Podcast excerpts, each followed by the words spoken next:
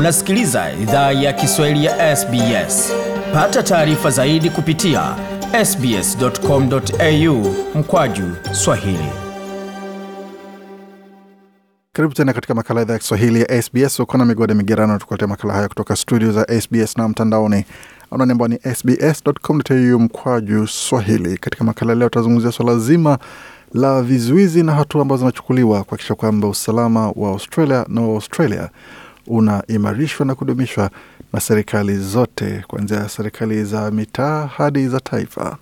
Waziri wa afya Greg Hunt amesema kwamba kazi inafanywa kuwaweka wa Australia ambao wako ng'ambo ndani ya ndege za kuwarejesha nchini baada ya idadi ya wasafiri wanaoruhusiwa kurejea nchini kupunguzwa mara mbili. Hali hiyo imejiri wakati jimbo la New South Wales limeshuhudia ongezeko kubwa zaidi la COVID-19 mwaka huu, jimbo hilo likiwa chini ya vizuizi kwa wiki nyingine moja. Kwa Jane Crow na familia yake ambao wana tiketi za kurejea nyumbani kutoka Singapore mwezi ujao, kwa sasa wanakabiliwa na muda wa kusubiri kujua kama tiketi zao zitafutwa. Ningetamani kusema nimeshangaa, ila siwezi. Nasikitika, nahisi nimesalitiwa. Mke na wanangu wanalia. Watu ninaojua ambao wanajaribu pia kurudi nyumbani wamesikitika, watu wamekerwa. Una watu ambao ni familia za kawaida ambazo kwa sasa zinafikiria madhara ambayo yatakuwa sehemu ya mjadala. Miezi kumi na nane ndani ya janga hili, tunastahili warejesha watu nyumbani. Nilitazama leo asubuhi nikasema, tutafanyaje kama hatuwezi rudi? Naweza enda Uhispania, naweza enda Italia, naweza enda katika dazeni za nchi tofauti, ila siwezi rudi nyumbani kwangu. Ni aibu, ni aibu. Sielewi jinsi hili limeruhusiwa kufanyika. Ni kufeli kwa ajabu. Hata hivyo, waziri wa afya wa shirikisho Greg Hunt amesema kwamba serikali ya shirikisho itahakikisha Waustralia wa ziada walio ng'ambo wanarejeshwa nyumbani kwa ndege zinazoandaliwa na zitatua kwenye kifaa cha karantini cha Howard Springs katika wilaya ya kaskazini. Hili limejiri baada ya waziri mkuu Scott Morrison kutangaza Ijumaa kuwa baraza la mawaziri wa kitaifa limeafiki kwa makato ya asilimia hamsini ya idadi ya wasafiri wa kimataifa wanaorejea nchini kila wiki kwa ndege za biashara kuja Australia. Kuanzia tarehe 14 Julai, idadi ya wasafiri kutoka ng'ambo wanaoruhusiwa kuingia nchini itapunguzwa kutoka elfu sita hadi elfu tatu kila wiki. Bwana Hunt amesema idara ya masuala ya nje na biashara inachunguza idadi ngapi ya ndege za ziada itabidi ziandaliwe na serikali ya shirikisho. Um, we'll Kutakuwa kupungua kwa ndege zinazowasili, ila ongezeko kwa kinachoitwa kuwasili kwa kuwezeshwa katika eneo la Howard Springs katika wilaya ya kaskazini. Tunajua baadhi ya ndege hizo hazijakuwa zikijaa katika wiki za hivi karibuni. Kwa hiyo kuna uwezo huo wa kuwaleta Waaustralia wengi nyumbani kupitia Howard Springs. Tutaendelea kufanya kazi kwa sababu hili ni jukumu muhimu, na majimbo mengi yalitaka fanya mageuzi hayo na tunatambua hilo. Jacinta Redan ni kiongozi wa chama cha muungano wa Australia wa ng'ambo, amesema Waaustralia waliokwama ng'ambo wamekerwa na taarifa kuwa watasubiri muda mrefu zaidi kufika nyumbani. Chini ya mpangilio wa sasa, ni vigumu kwa Australia kurejea. Kupunguza idadi hiyo tena kwa nusu inafanya iwe vigumu iwapo ni kwa mkutano wa dharura wa kifamilia au kama familia zinajaribu kuhamia nyumbani. Inafanya hiyo iwe vigumu leo, na kuna Waaustralia wengi ambao wanaamka leo wakikerwa na kilichofanyika.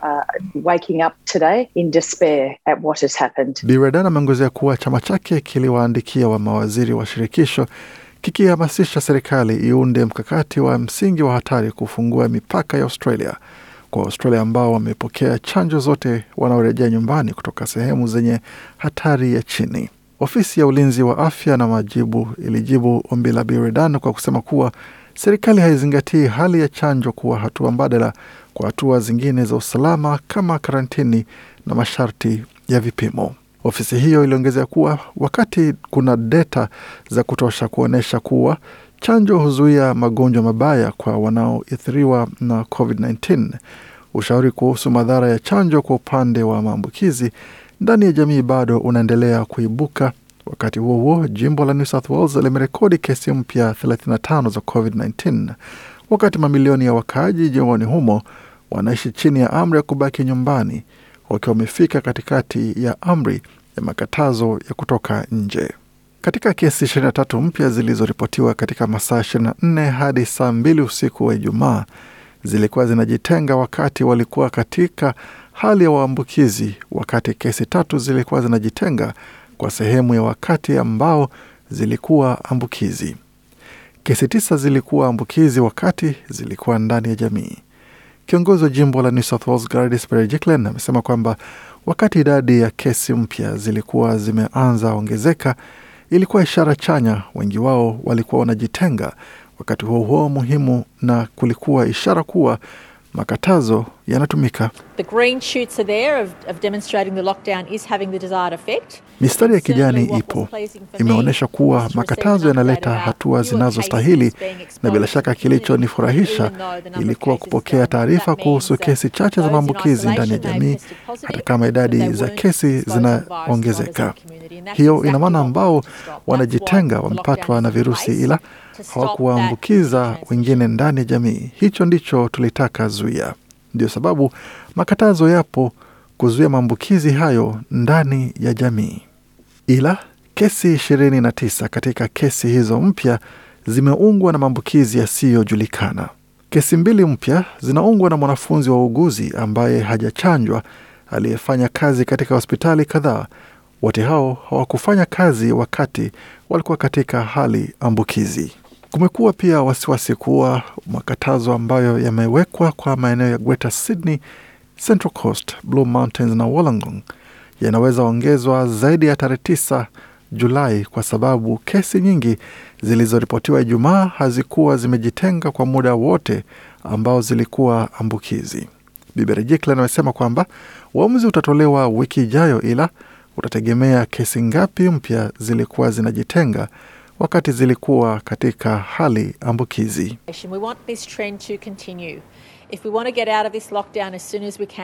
Tunataka hali hii iendelee. Kama tunataka ondoka katika makatazo haya haraka iwezekanavyo, tunahitaji hali hii iendelee. Naomba watu tafadhali wawe makini kila siku, haswa baada ya wiki ya kubaki nyumbani, ila kwa sababu muhimu. Najua watu watataka furahia hali ya hewa. Tafadhali fanya mazoezi kwa makini. Tafadhali fanyia mazoezi yako nje. Epuka sehemu za ndani ya majengo ambako tunajua virusi vina uwezo mkubwa wa kuambukiza, alisisitiza Rejiklian. Idadi ya kesi mpya ambayo ni ya juu zaidi jimboni South Wales tangu wimbi la kwanza la COVID-19 mapema katika mwaka elfu mbili ishirini inajiri baada ya maafisa wa afya kutambua sehemu 35 ambazo inawezekana kuwa ni sehemu za maambukizi jioni ya Ijumaa. Wakati huo huo, jimboni Queensland, makatazo katika mji wa Brisbane na Moreton Bay yaliondolewa jana Jumamosi saa kumi na mbili jioni, ila kiongozi wa Queensland ameonya kuwa jimbo hilo bado halijaondoka hatarini baada ya kesi mpya tano za COVID-19 kurekodiwa ndani ya jamii usiku wa kuamkia. Anastasia Palaszczuk alitoa tangazo hilo jana Jumamosi alipowashukuru wakaaji wa Queensland walioathiriwa na makatazo hayo kwa kusalia ndani kwa siku moja ya ziada.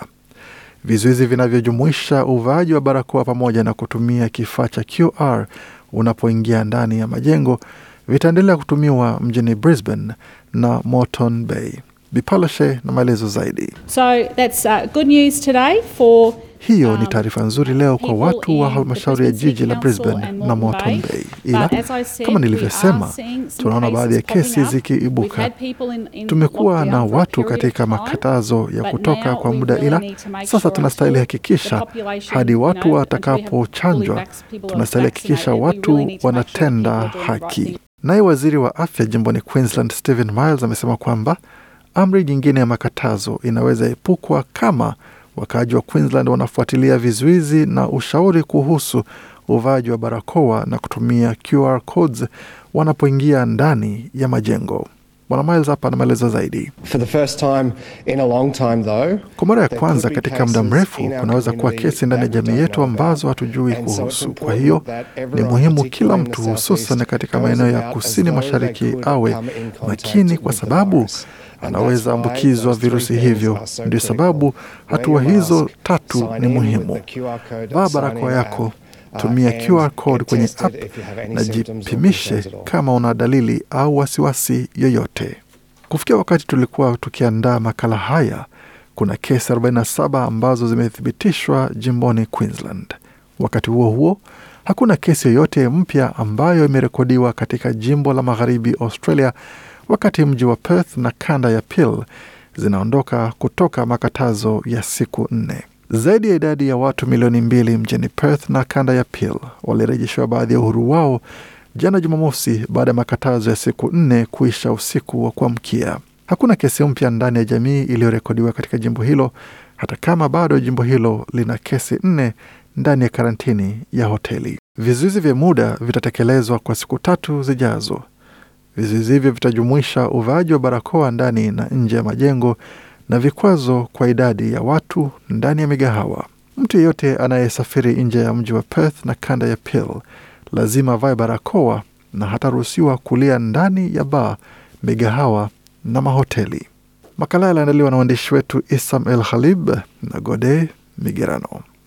Kwa makala mengine kama haya pamoja na ratiba matangazo yetu, tembelea tovuti yetu anwani ambayo ni sbs.com.au mkwaju Swahili. Hii ni idhaa Kiswahili ya SBS.